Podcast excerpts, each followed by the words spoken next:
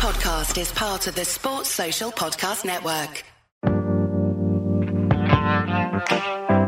Formula One can't race in the wet, apparently. We're back in the most boring race of the year, and it actually wasn't that boring. G'day, my name is James Baldwin, and welcome to another episode of Lakeside Drive's F1 podcast. In this episode, we review the Monaco Grand Prix.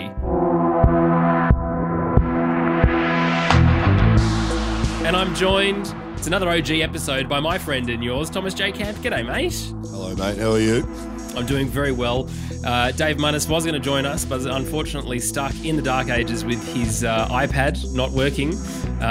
It is a shame, but we will persevere and at some point in the not-too-distant future have Dave Munnis back on the show.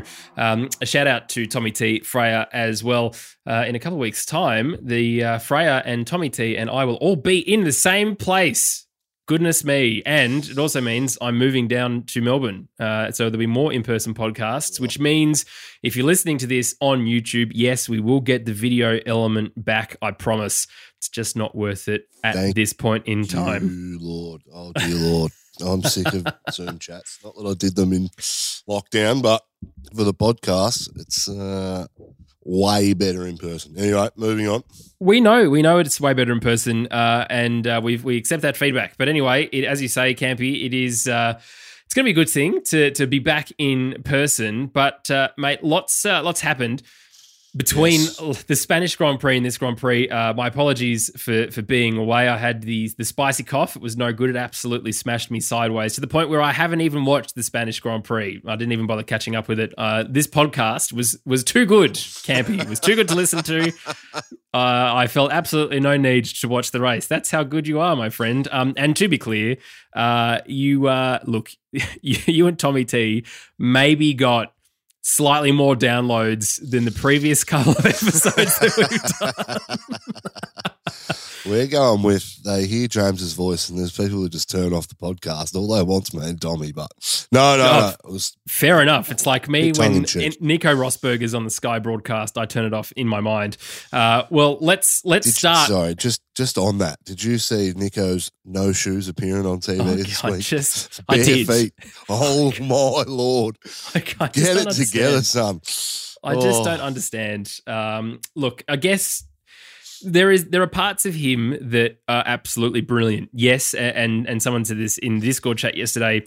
Yes, absolutely. His Hungary commentary last year where he was just calling it out as it was and there was no nonsense Nico, I'm here for that. But the absolute ridiculousness around him for the rest of the time and everything that he talks about, this is the thing, he doesn't answer the question you ask him and he always brings it back to Lewis Hamilton. It's like, mate, let it go, all right? Yes, okay, you won a world championship, congratulations. Many, many other people have done the same and don't talk about their main competitor or their teammate time and time again years afterwards. Anyway, that's my thoughts. Yeah. Just he's in the bin. He is so far in the bin of bins, I can't even tell you. Campy, let's go to my favourite part of the podcast, which is going to be a version of yours and mine, but it's Tommy T's in absence, rest in peace, broadcast review.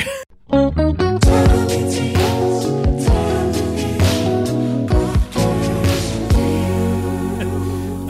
of course, without him here, we are able to jump in.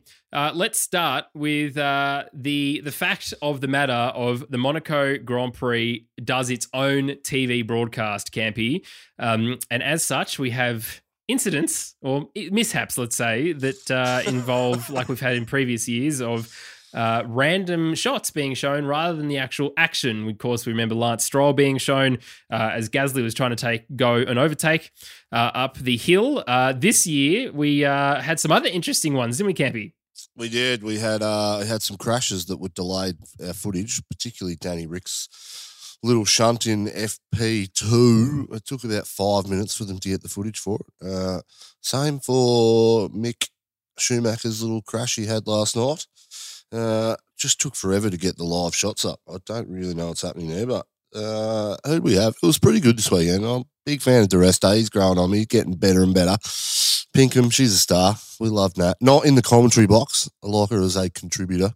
A bit like myself. I can put myself on the same level as Natalie Pinkham there. Yeah, I'm sure plenty of people would agree with you for that. Look, it's a great vibe. Monaco is always great. The race is not as good as we would want it to be sometimes. I mean, you look at some of the flashback clips they did to like 1988 and 2002. You just see how much smaller the cars were back then. And it gives you a sense that there's a bit more room, there's a bit more to work with. But I think as these cars continue to get faster and faster and bigger, the track just, I mean, it doesn't lend itself to great racing. Awesome spectacle, amazing, particularly with the visor cam this year. It's an incredible view, isn't it? It's a bit. It's like watching. It's like watching a view from the helicopter in 1990 in Japan, but it gives you a little taste of what these guys are experiencing front on. But I thought it was pretty good. Yeah, the anthem was good, Jim. The anthem was good. I like a live anthem. Yeah, I do love a good marching band, and as it cut to the shot of the marching band coming down the pit straight towards everybody, it was a bit exciting, wasn't it? Of course, we now know that the flyovers for a lot of these F1 races are no longer a thing, which was interesting, and Tilly Willy on Discord pointed that out, and thank you for that bit of information, mate. But it's been a a bit of a disappointment, Campy, hasn't it? Because part of our favourite thing is coming along and doing a flyover. I would have assumed that Monaco, as its own nation in Europe, they probably would have joined NATO at the moment. And I would have thought they might have got some NATO fighters over the track. But no, I'm not too sure why that is. Is it a bit of an expression of military might that F1's, I mean, scared to offend some offendable people at the moment, or what? Maybe is that the reasoning behind it? Who would know? No, I think you'll find it is a sustainability element and F1 trying to say maybe don't fly the planes that are flying over anyway on other exercises, just not over a Formula One track. It's over the chemtrails anyway, aren't they, Jim? Munnis has arrived. Welcome to Munnis. Hello. Welcome 7 minutes into this episode. Nice to have you with us, mate. Yeah, just talking about the lack of flyovers now with Formula One, but of course, a solid national anthem. Any points from you for the broadcast review? Of course, we've spoken about the fact that Nico Rosberg was back with no shoes. Oh, standard Rosberg, looking like the bad guy out of some Hollywood blockbuster. But I only caught the tail end where I saw Martin Brundle getting shunned by someone. Who is that? Someone totally ignored Brundle. Many people, but someone from Bridgerton whose PA or whoever it was saying she's not doing television interviews. And as Martin said, well, she's halfway there considering we're doing live television and the back of her head is currently on camera. And we're all going to figure out who it is if we cared that much about it. It's an interesting point, isn't it, Munnis, in terms of actually trying to be on a grid, you have to assume that you're going to have live broadcasts around, and part of the agreement should be, right, well, if you're on the grid, you need to do a television interview. You can't just stand up Martin Brundle and be what is incredibly rude when you, let's be honest, haven't paid for that access. You've been given it. Plenty of us in the world would love to pay for that access. Just turn around and do a quick, yes, this is who I am and this is why I'm at the race. Yeah, like it's not that hard to be polite to someone. I mean, it's I find it embarrassing. It's hard to watch at times. It's good whenever you get someone who's delighted to be there. Tom Cruise has his faults, but whenever he's on there, he's, good to talk. And there's a few others. Not he's an absolute grub, but, when you see that, it's... yeah, it's a bit of a turn-off. Patrick Dempsey did well yesterday. What a bona fide superstar that guy is. He can talk bullshit off the cuff just like you, Jim. I was very impressed. But yes, he's a genuine motorhead. So, he races Porsche in Carrera. Yeah, there you go. Exactly right. He does. The other interesting thing, Campy, is the fact that Christian Horner is back on the pit wall again. It's like the third time he's been on. We're hardly seeing any other team principals We know that Christian does enjoy the camera. In fact, talking about the grid walk, you could see he could spot Martin Brundle from about a mile away, and he just ensured that he just had this absolute parting of people before him as he sort of took his headphones off and was ready for Martin to talk to. I think he's the only person that was excited to talk to anyone on the grid walk. But Campy, surely we can find other team principals to have during the race. Oh, he could have had a chat to Eric Boulier. He was right there. The old McLaren, head of McLaren Technologies. So, you know, could have got a few, was it jelly beans for doing good work from the boss? Freddo Frogs, yes. That's right.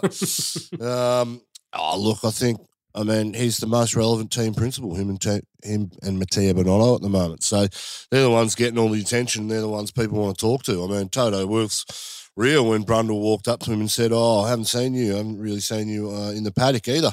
It's because Mercedes is down the back, and if you're not at the front and you're not in everyone's eye and you're not wanted as much. I mean, Toto's amazing. He's incredible what he's done with that organisation over the last decade. But, I mean, if you're not at the front, you're not relevant. So that's just how the sport is, and, I mean, that's the reality. So move on. One of the things you're right, that Horner does love a bit of Horner time with Jerry. One of the things that absolutely was brilliant about this broadcast was Martin Brundle's singing this lap as they go around, and he did an absolutely phenomenal job in qualifying, talking around Max Verstappen's lap is the most memorable one. As you said last week, Campy, poetry in motion is what Martin Brundle does. Yep. But let's go for a score, Campy. Let's go for a score for the overall weekend, including the anthem and the broadcast review. What are you giving it out of 10? I would have given it a 9, but I saw Rosberg's feet, so I'll drop it to a 7.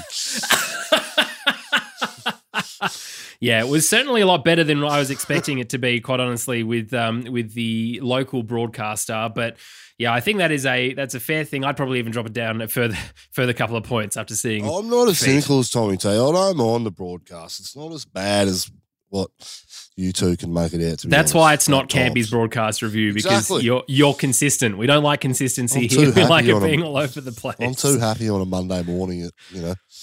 Oh, that's how I would describe you. Yes, happy on a Monday morning. All right, let's keep going. Let's talk about some news. And first of all, let's talk about Monaco. It's the last contracted year in the calendar. We know there's going to be some toing and froing. Flavio even, whatever the hell he said in Martin Brundle's grid walk, he said something, I think, as Brundle was trying to decipher, but said, you know, just give it a couple of weeks, maybe 2 weeks, I think is what he said. And we'll figure out whether or not Monaco stays on the calendar. Munnis, I would have said beforehand, I'm so sick and tired of this race. We talk about it as the jewel in the crown, and then nothing really happens. Turns out all you need is to delay the start for an hour and 9 minutes, lots of rain, and then maybe some jeopardy as well. But in terms of keeping it on the calendar, I'm sure, like the rest of the Formula One community, you would like to see it there. Yeah, I quite like Monaco, history and the prestige that comes with it. It's something, you know, growing up as a kid, it was always a race you looked out for, even though sometimes you'd watch it and it turned into a procession. So whole calendar, there's too many drivers live there. A lot of the guys there, yeah, I think it's just a background. I would be very on the calendar again going forward. It's one of those things, Campy, isn't it, that as you said, you see previous footage of years gone by where the cars are much smaller and the racing's quite phenomenal, and it has caused some fantastic results, including for DR. It's also maybe some really terrible results for DR as well because of a certain pit crew who couldn't get their crap together. But overall, it is an important part of the calendar, and if you don't like it, I suppose, just like if you didn't like Vegas as an idea, you don't have to watch it, do you? Well, I think it's Stefano Domenicali's playing some politics at the moment. He's openly come out and talked about getting rid of tracks like Spa and Monaco off the grid. Now, he's making public the politics that's going on behind closed doors. Now, we don't really know what's happening, but as an event, I think the events are credible. As soon as the track racing, as soon as all the on-track stuff's done, they open it up. You have parties up and down the pits, and the bars are open to all the people. I think it's brilliant for the town. You know, I mean, I've never been there, but I would presume it's brilliant for the town, brilliant for the people. It's once a year. I mean, it's not just a one-weekend event now. I mean, you got the Heritage Race a couple of weeks ago. Formula E's doing races there now. That was about 3 weeks ago. So it's, you know, it's almost a whole four-week festival for this town, and I think they will have an event next year. Maybe not with F1s if Domenicali wants to take it the way he does it. But if he does that, I think there will be a massive lash out from the fans and the community out there, and he'll ultimately lose his job. I think F1 at the top, with him in charge, is losing a bit of perspective about what people actually like about Monaco and the fans a bit too. I mean, yes, we're all about a Vegas race. Yes, we all want to go to Vegas for that race. It's going to be awesome. But do we really need it? Like we had that chat before, I don't think so. I think they're losing a bit of sight about what this sport actually is. I think they're too American-centric at the moment and focusing on that market as a key one to get better. I mean, if you're a betting man and F1 is happy to do business with China, you would go and look at the Chinese market with Guanyu Zhou and pump that more than you would the US market. So I'm not too sure what the thinking is at the top. We're only getting snippets of it, but if they make that decision to not race there next year, it's just utterly stupid. Yeah, well, I think... But then again, ex-Ferrari head would make an utterly dumb call like that. It's interesting, isn't it, that I feel like the success currently for Domenicali is really on the coattails of Chase Carey. Chase has done an amazing job, or did an amazing job as the head of Formula One. And yeah, it's an interesting change at the top. Interesting conversations around culture and decisions, and yeah, this boldness of, you know, you need us more than we need you kind of attitude from Domenicali, I don't think is the way that you should be approaching this sport. But anyway, that's an interesting one. What I want to pick up on though is from last week's episode, Campy, with you and Tommy T, talking about the comparison between Mark Webber and Danny Ricciardo, and you flagged that you wanted to continue talking about that for this week. I think it's an absolutely very, very good point. Firstly, well raised. Well done to you both for that. But in terms of where they are in their career, it's, Manus, I wanted to ask you this. It's similar to what Campy and Tommy T were talking about in terms of where is DR in comparison to Mark Webber now at this part of his career. We know that Mark made some poor choices by going to Williams instead of Renault, of course, for that championship-winning year. Talking about Flavio, that was, Flavio's team. So the fact that he didn't go there was tough to swallow. He did have a chance at getting a championship, at least in a Red Bull against Seb Vettel, unlike Daniel. But where does Daniel flow out now? Because there has been so much conversation about just how crap Daniel Ricciardo suddenly is. From the fair weather fans, either at McLaren or elsewhere, about, you know, get rid of him, put Colton Herta in, whoever that guy is, and suddenly, you know, fix this problem that he's going to be amazing. But really, I mean, Daniel and McLaren maybe just not sticking together as well as we thought. Yeah, look, I find it hard to compare drivers across different generations of the sport. It's quite hard to do. It's quite hard to do in any sport. But where Daniel's at the minute, he does feel a little bit lost. Yes, maybe everybody keeps saying, had he stayed at Red Bull, he could have been up there doing races. I don't think so. I reckon Max was always going to be the golden child. He was always going to get the priority when it came to development and the most engineers and the most time spent in his car, etc., etc. So I think it was the right move for Daniel to move when he did.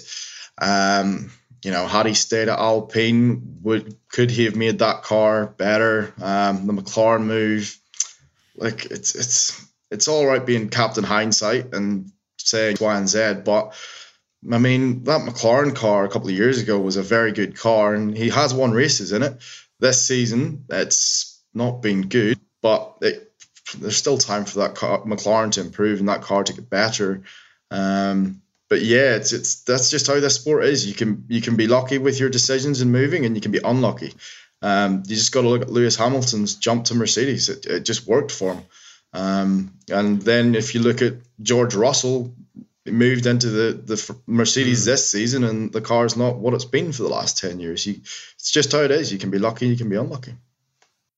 Campy, there was some comments that Zach made, which were to be honest, probably fair enough. And even Daniel's come out afterwards and said fair enough that Daniel's not meeting expectations of Zach and potentially where McLaren's at for the moment. Daniel agreed. I think everyone would agree. But of course, all that's done is fuel this fire around DR being replaced, leaving halfway through the Seriously, there is a Facebook group called Daniel Ricciardo Supergroup that I had to leave during this week because there is just that much idiocy in the world of people who have absolutely no idea what they're talking about.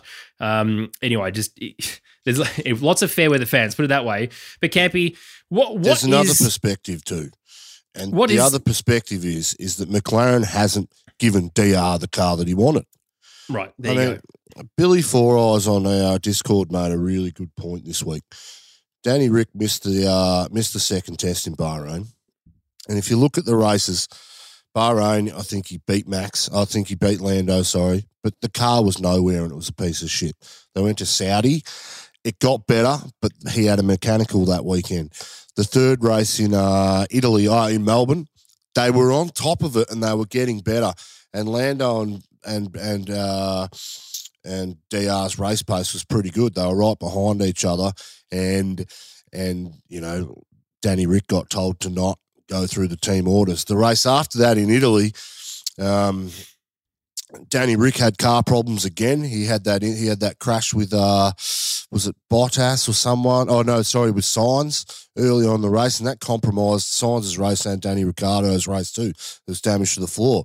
We go to the next race in after that. Where did we go? We went to Barcelona, I think, after Italy, and we went to Miami, and the car was not that good. I mean, him and Lando performed fairly well together, but I think Danny Rick had another mechanical issue as well. Then we went to Barcelona, and the car was nowhere with all the upgrades. And then we rock up here to Monaco. Danny Rick has his issue in FP2, and then we get to the qualifying. He's missed a whole, session and a half in a car in a weekend where you got to build up to your fastest lap, and the car was clearly not as good as Lando's car last night. So I'm sitting here, and there's two sides of it. I hadn't really looked at it like that. The problem is, for me, I don't think McLaren has given Daniel the car he wants. He's been really specific about the sort of car he wants. He wants high downforce on the front end, and he wants to drive it through the front. And McLaren's philosophy on going fast hasn't won them a world championship since Lewis Hamilton in 2008, and that was lucky. If you go back before that, they had a dominating era, albeit when it was really Mercedes as a constructor, as a engine supplier. So I'm looking, although I love Zach and I think Zach's done great things to the operation, I am at a wit's end to understand why Danny Rick loses 15 seconds to a guy like Pierre Gasly or Magnussen when they pass him on track at a place like Monaco. We know what Danny Rick's like around Monaco when he's got what he wants. He is by far the best, and he's 5/10 better than everybody else. Why is it when he comes here, he's got a piece of shit, and then Lando can somewhat extract something out of the car?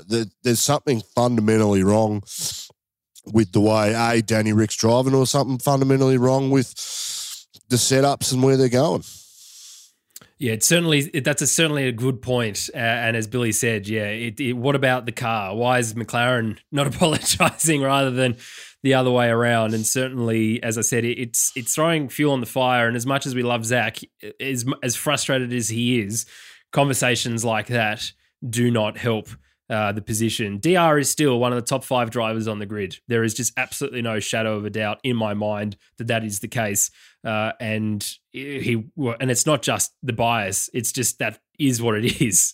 It's nice to have some facts. All right, let's talk about qualifying.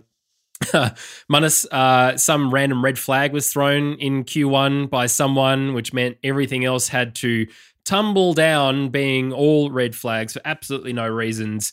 I've written here a Campy quote: "Jumping a ghost again." That's what it seems like F1 has been doing.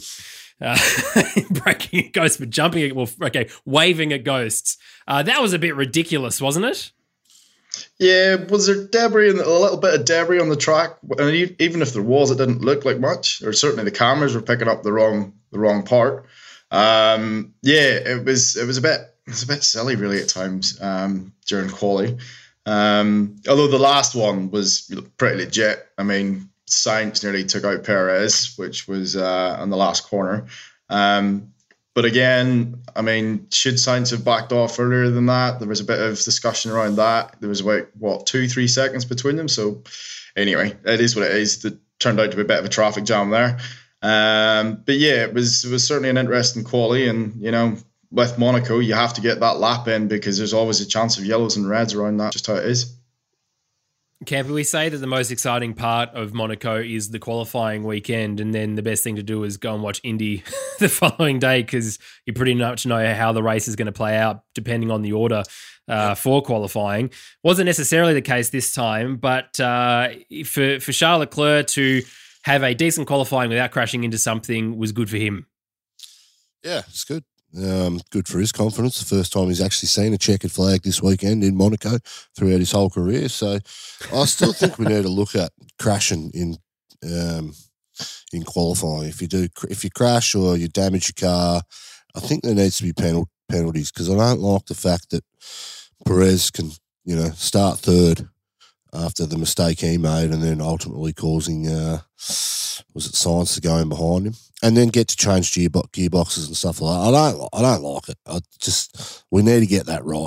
If you stuff up qualifying, you've stuffed up your race. I don't care about the laps you set previously, the lap times. If you damage your car and you got to fix it under park thermo conditions, you go to the back of the grid. Yeah, I think that's a really good point, and we've spoken about that before as well, Campy, absolutely.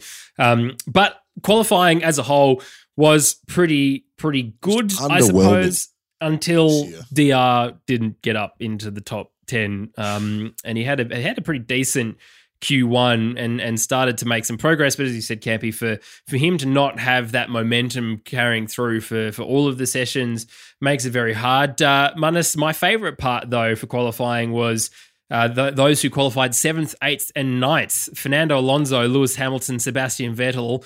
How many world championships can you have in a row? And the wily old campaigner, as David Croft likes to call Fernando Alonso, getting the best. Nando played some great tactics in the race as well, which we'll talk about shortly. But in terms of where that Alpine is and what Fernando is doing with it, certainly pantsing Ocon still, isn't he?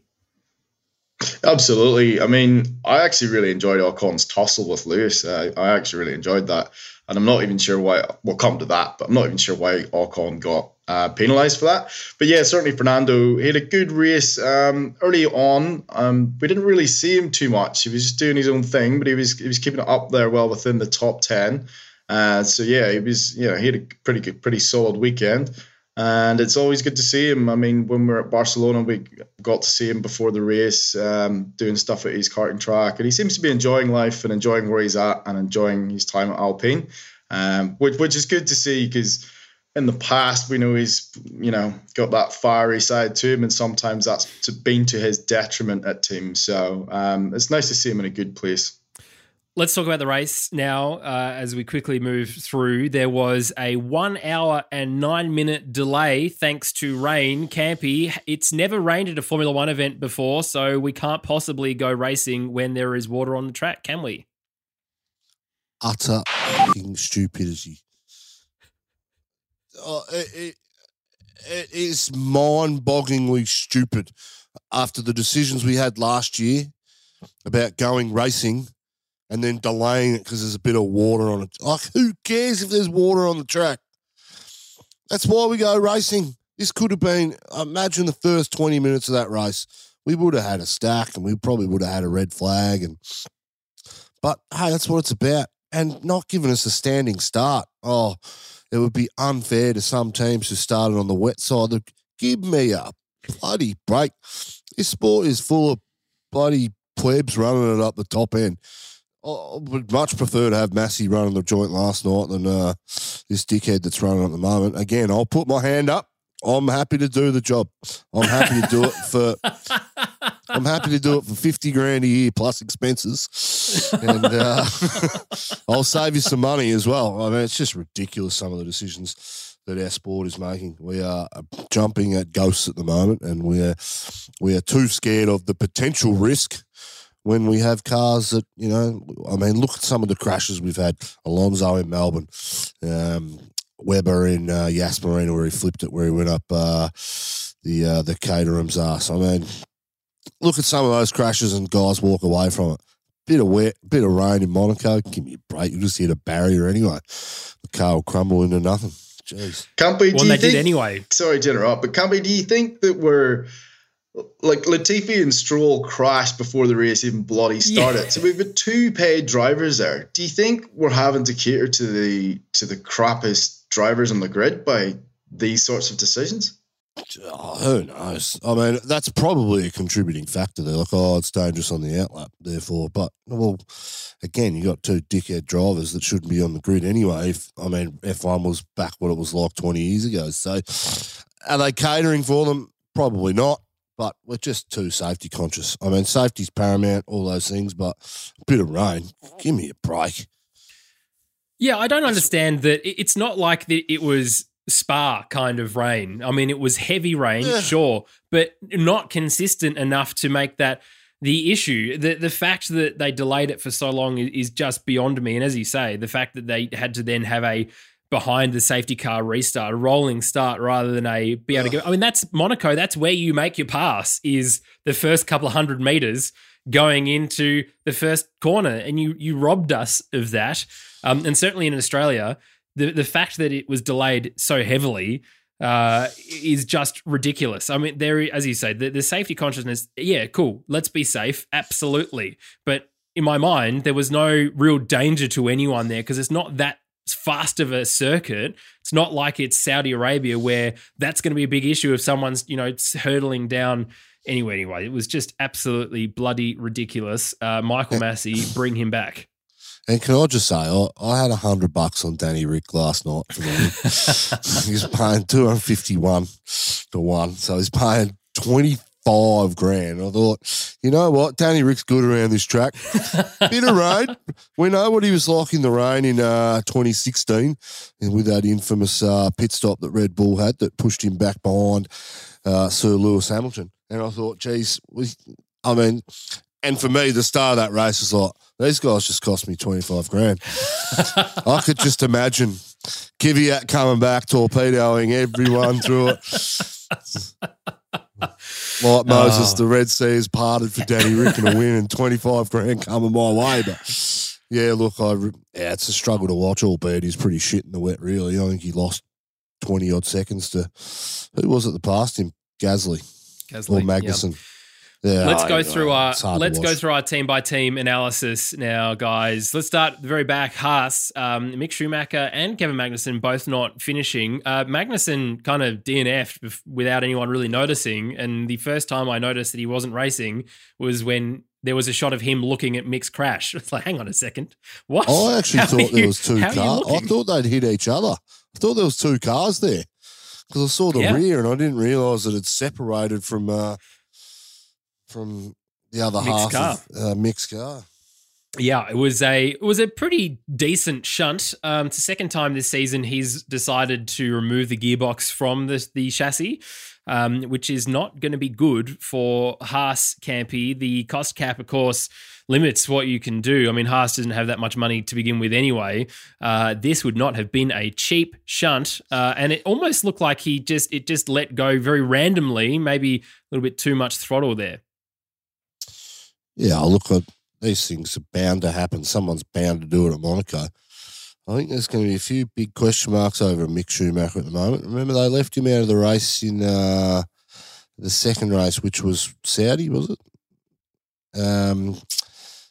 Because they were scared that, you know, if he crashed it, they wouldn't have enough parts for the following weekend. So for him to do that for the second time this year, and the other crashes that he's like minor crashes, front wings and stuff, says to me the team doesn't have a lot of confidence in him moving forward. I mean, on the open tracks he'll be fine, but these tight street circuits could end up costing Gene Haas a hell of a lot of money, particularly when we're operating under budget cats. I think there should be some sort of leeway for damaged cars and crashes because that's just part of the sport. But maybe they'll look at that in the future.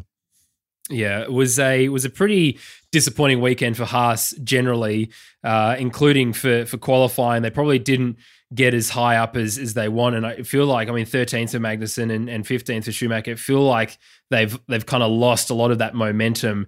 Anyway, it's difficult to watch. We do love K-Mag here. We know Freya and I are absolutely big fans of K-Mag. So it was a shame that he had to DNF with a water pump issue by all accounts.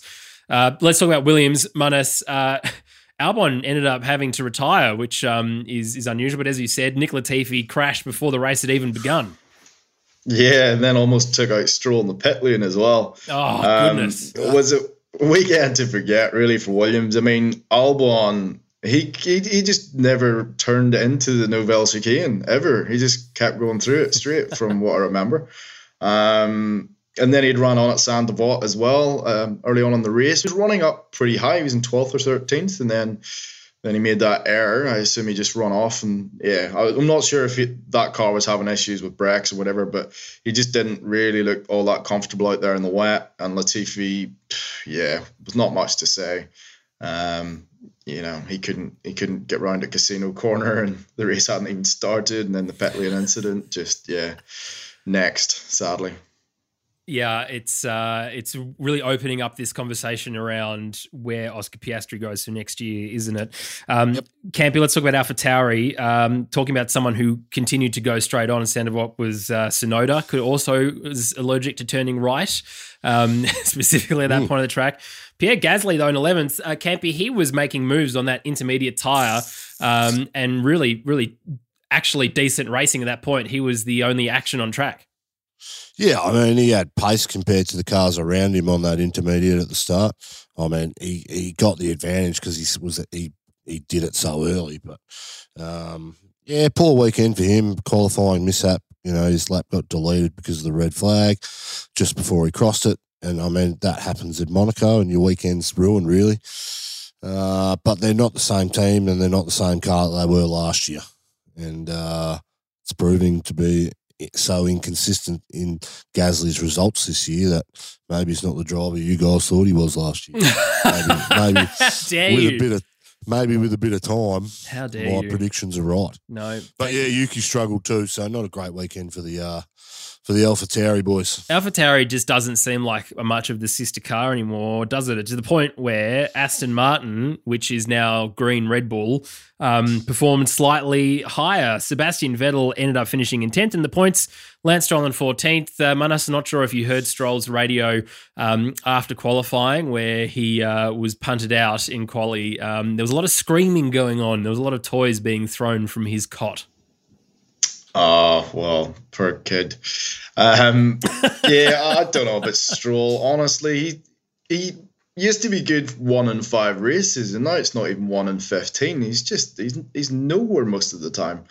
And even during a race, he could got that driver on merit though, Munnis.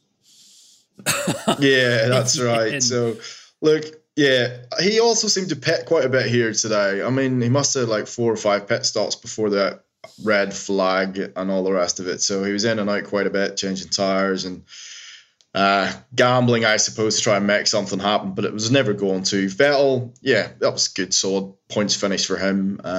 Yeah, hopefully they can get that car getting a bit more Red Bull-y and get it further up the field. Campy, Alfa Romeo, Zhou Guanyu had the best save of the entire weekend coming alongside Tsunoda. Would have had to change his race suit, I imagine, at the end of that. As Brundle said, it was absolute fear holding him in the right direction rather than anything else. But fair play to him. I mean, he missed out on quali. I think it was, you know, a second or so with the lights changed before he got over the line, which was unfortunate, which meant he started in very last place. But fair play to Zhou. He is trying his best at trying to push stuff around. The first time, of course, driving this era of Formula One car, well, everyone's first time, but his first time Formula One at Monaco, and he was trying things all over the place. So fair play to him. But Valtteri Bottas finishing in 9th, which wasn't a bad result for him considering he didn't qualify as high as he would have liked. He was out of Q3 for the second time this year, qualifying rather in 12th. But as I said, getting a 9th, that's a good haul. Valtteri's still looking much happier, Campy, than he has at all in the last couple of years. I think Valtteri's his career's set, and he's here for this year, here next year, and he'll probably get a contract extension, or he'll go to another team. I don't think he'll get another shot at a top team just because of his age and where he's at, and he's had his chance. But consummate professional, as good as they come on the F1 grid. Probably lacks that last 2 to 3% punch to make him a world championship driver at times. But, yeah, Guanyu Zhou, geez, that was looked sketchy. But at least he was ballsy enough to give it a crack, you know. Could dive up the inside. And, I mean, all credit to Yuki too. He backed out and he could have made that situation a hell of a lot worse than what it was. But, yeah, look, I don't mind it from Guanyu Zhou. Good on him. He's having a crack and he's racing hard, and that's what he's here to do.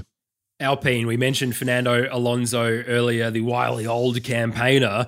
Well, he was wildly old campaigning, backing up half the bloody pack, wasn't he, Campy? Yep. Making it very difficult for everyone until Ocon was handed this 5 second five second penalty, I should say, with his contact with Lewis Hamilton, which Munnis mentioned earlier, which sort of forced him further down the track a little bit. But Campy, Fernando Alonso, I mean, he's not getting any worse, is he? And he's certainly not getting any younger. Oh, look, Fernando had more pace than what he was showing, but what he was trying to do was get Hamilton's tyres, really damage them for driving so close behind him.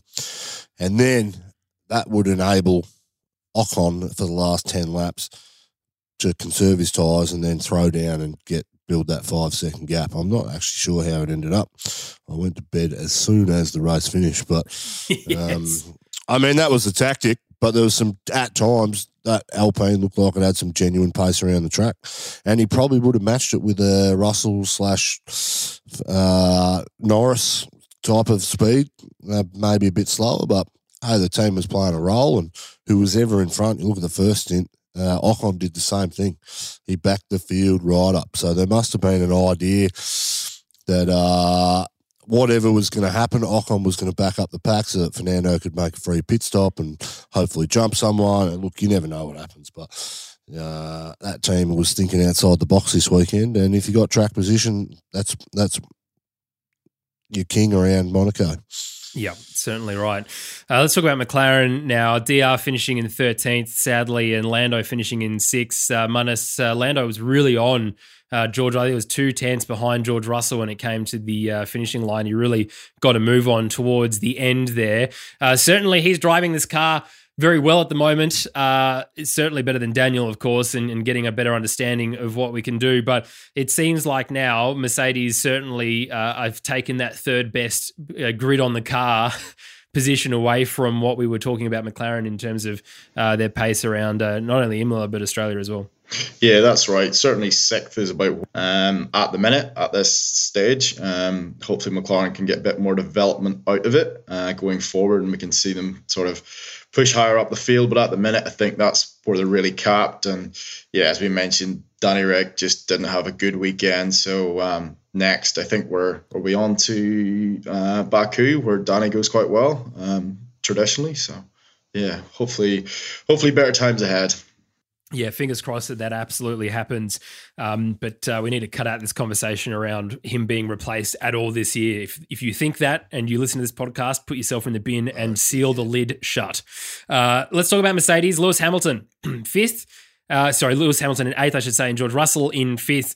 Not the first time, Campy, this year that we've seen George outperform Lewis, but Lewis was driving very, very, very aggressively and trying to get past not only Ocon but Fernando as well. 2 Alpines blocking his progress forward.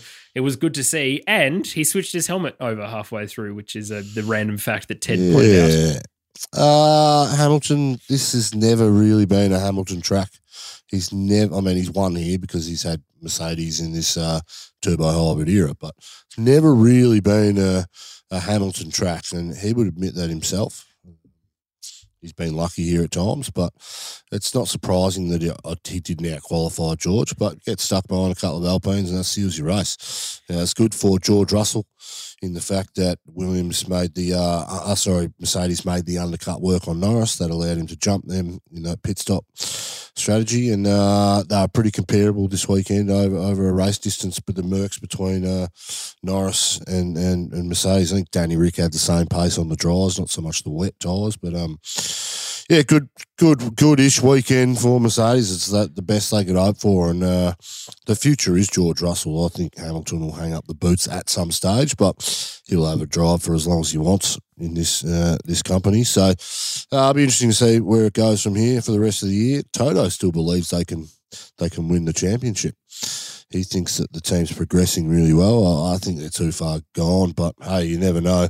They might bring some upgrades and might figure out the problems they're having with this car and moving forward. There is about 77 races to go in this championship year, so anything is possible. That is true, but George really in no man's land, keeping it pretty much to himself there, as I said, except for the very last lap where Lando was right on him. Munnis, let's talk about Ferrari. A real shame, I think, for Carlos Sainz for not getting it, but a massive error on the part of Ferrari. What a surprise for Charles Leclerc, and being stuck behind his teammate. He ended up finishing in fourth, of course. Sainz matching his best ever result, finishing in second again. Ferrari need to sort of sort that out, don't they? I mean, track position is king here, as Campy said. They certainly had the better package, and they made the right call with hards after the restart, after the red flag. But for that double stack that was, you know, I have flashbacks to Kimi, you know, stay out. No, I'm already in the pit lane. You know, it's exactly what happened again. Yeah, it was classic Ferrari. We've seen it before a million times. It just turns into a bit of a circus. And while it's funny most of the time, I really felt for Charles Leclerc here this weekend. I didn't, and neither did Tommy. You didn't. It was, yeah, as I say, absolute circus. You know, track possession here is absolutely king. What they conspired to do was just senseless. Yeah, there's not much more to say than that. But Carlos Sainz, second. He probably needed that this weekend. He needs to get a few good results stringed together. He's had a lot of DNFs this season so far, and Ferrari will want to, you know, go on to win the constructors this season potentially. So it's good for Carlos. He also had a great save as well on the start-finish line. I think he was an intermediates or slicks, and he went off the dry line, and yeah, almost lost it. So was doing a bit of his dad's antics, but saved it, and yeah, managed to keep going and didn't hit a wall, which was good for him. And yeah, Leclerc fourth. He had a very frustrating weekend for him, frustrating race for him, I should say. Carlos also just absolutely with the best hair on the grid. After qualifying, he took his helmet off, and it's just like perfect Danny Zuko. That was Freya's point. But also you look at his dad, who's walking around in the rain and not a hair out of place at all. The whole Sainz family, big yes from me. Campy will finish with Red Bull. Of course, Verstappen finishing in third, Perez finishing in first. There was a challenge by Ferrari after the race against Red Bull, because both cars, it seemed, crossed the yellow pit exit line before they were able to move into the middle of the track. The stewards dismissed that, and the positions stuck. But really, it was good to see, wasn't it, that Perez got up over Verstappen, especially after the absolute ridiculousness of swapping cars last weekend in Spain. Yeah, not bad for a number two driver, really. Here he is. It's actually, I was really happy for Checo last night. I think there was a bit of skullduggery at play last weekend. I think they made Perez drive to a delta or a set time so that it wouldn't interfere anyway with Max, and I think that was done behind closed doors without Checo's knowing. So it was good for him to bounce back this weekend. Got lucky, I mean, but he put himself in the right position, and through qualifying and even practice, he was looking really quick at times this weekend, and he didn't put it together in qualifying the way he wanted to, but they're the breaks. That's racing sometimes. I mean, it's good for Max too, and good on him. He deserved his third place, and unlucky for Charles. But I can assure you, I saw Tommy T. quickly this morning. He said, Charles didn't win, and he had a big dinner to himself. So that's how Tommy's feeling about the race this morning. Yeah, no, Sergio Perez, when he braked and locked up his front left. Oh. Do you think it was a pigeon? I reckon there was a pigeon flew out in front of him, and within an instant he had locked the brakes. I need to go back and watch it. Yeah. I'm pretty sure of it. I didn't have time to go back and rewatch it. I'm pretty sure there was a pigeon flew across the track going into Marlborough, and as soon as that happened, the front left was locked up, or the front right, whichever one it was. Yeah. Helmut Marko's pigeon services for hire, probably, no doubt. Well, that it was good to see the inverted commas number two drivers get ahead of the number one drivers in those teams. Not that I would ever say that Carlos is a number two driver, but that is our team by team analysis, lads. Let's very quickly go through Campy's favourite part of the podcast, our fantasy name competition.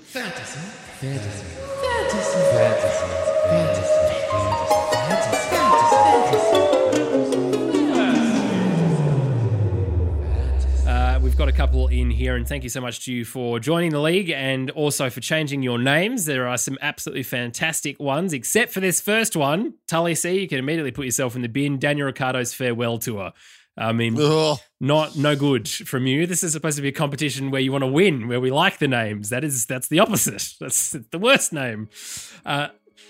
Ferrari being Ferrari, cries in Italian, Daniela R. Monaco Grand Procession, Steen N. Pray for rain, Joshua A. Well, that was answered, and then look what happened. More flags than the UN, Samuel R. Yes. Hashtag justice for Checo, Tara G.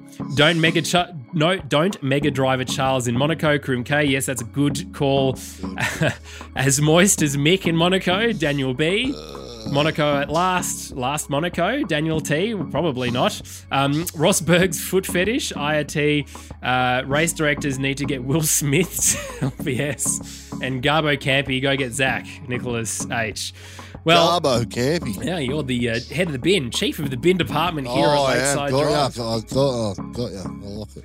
Well, that is our very brief Monaco Grand Prix review. Thank you so much for listening, lads. Thank you so much for joining. We'll be back next week with a preview of the Azerbaijan Grand Prix in Baku, one of our favourite tracks here at Lakeside Drive. But if you enjoyed today's podcast, please leave a rating or review. And you can find a great and engaged community on Discord. Links in the description, I should say, to that below. But it is time to say goodbye. Gents, thank you to you. We'll see you very soon for the Azerbaijan Grand Prix preview. Nice. Yeah. To be clear, also, that one was not the most downloaded episode of all time, you and Tommy T. No. Okay. No. You absolute menace. You're an absolute menace. We knew that. Okay, here we go. Sports Social Podcast Network.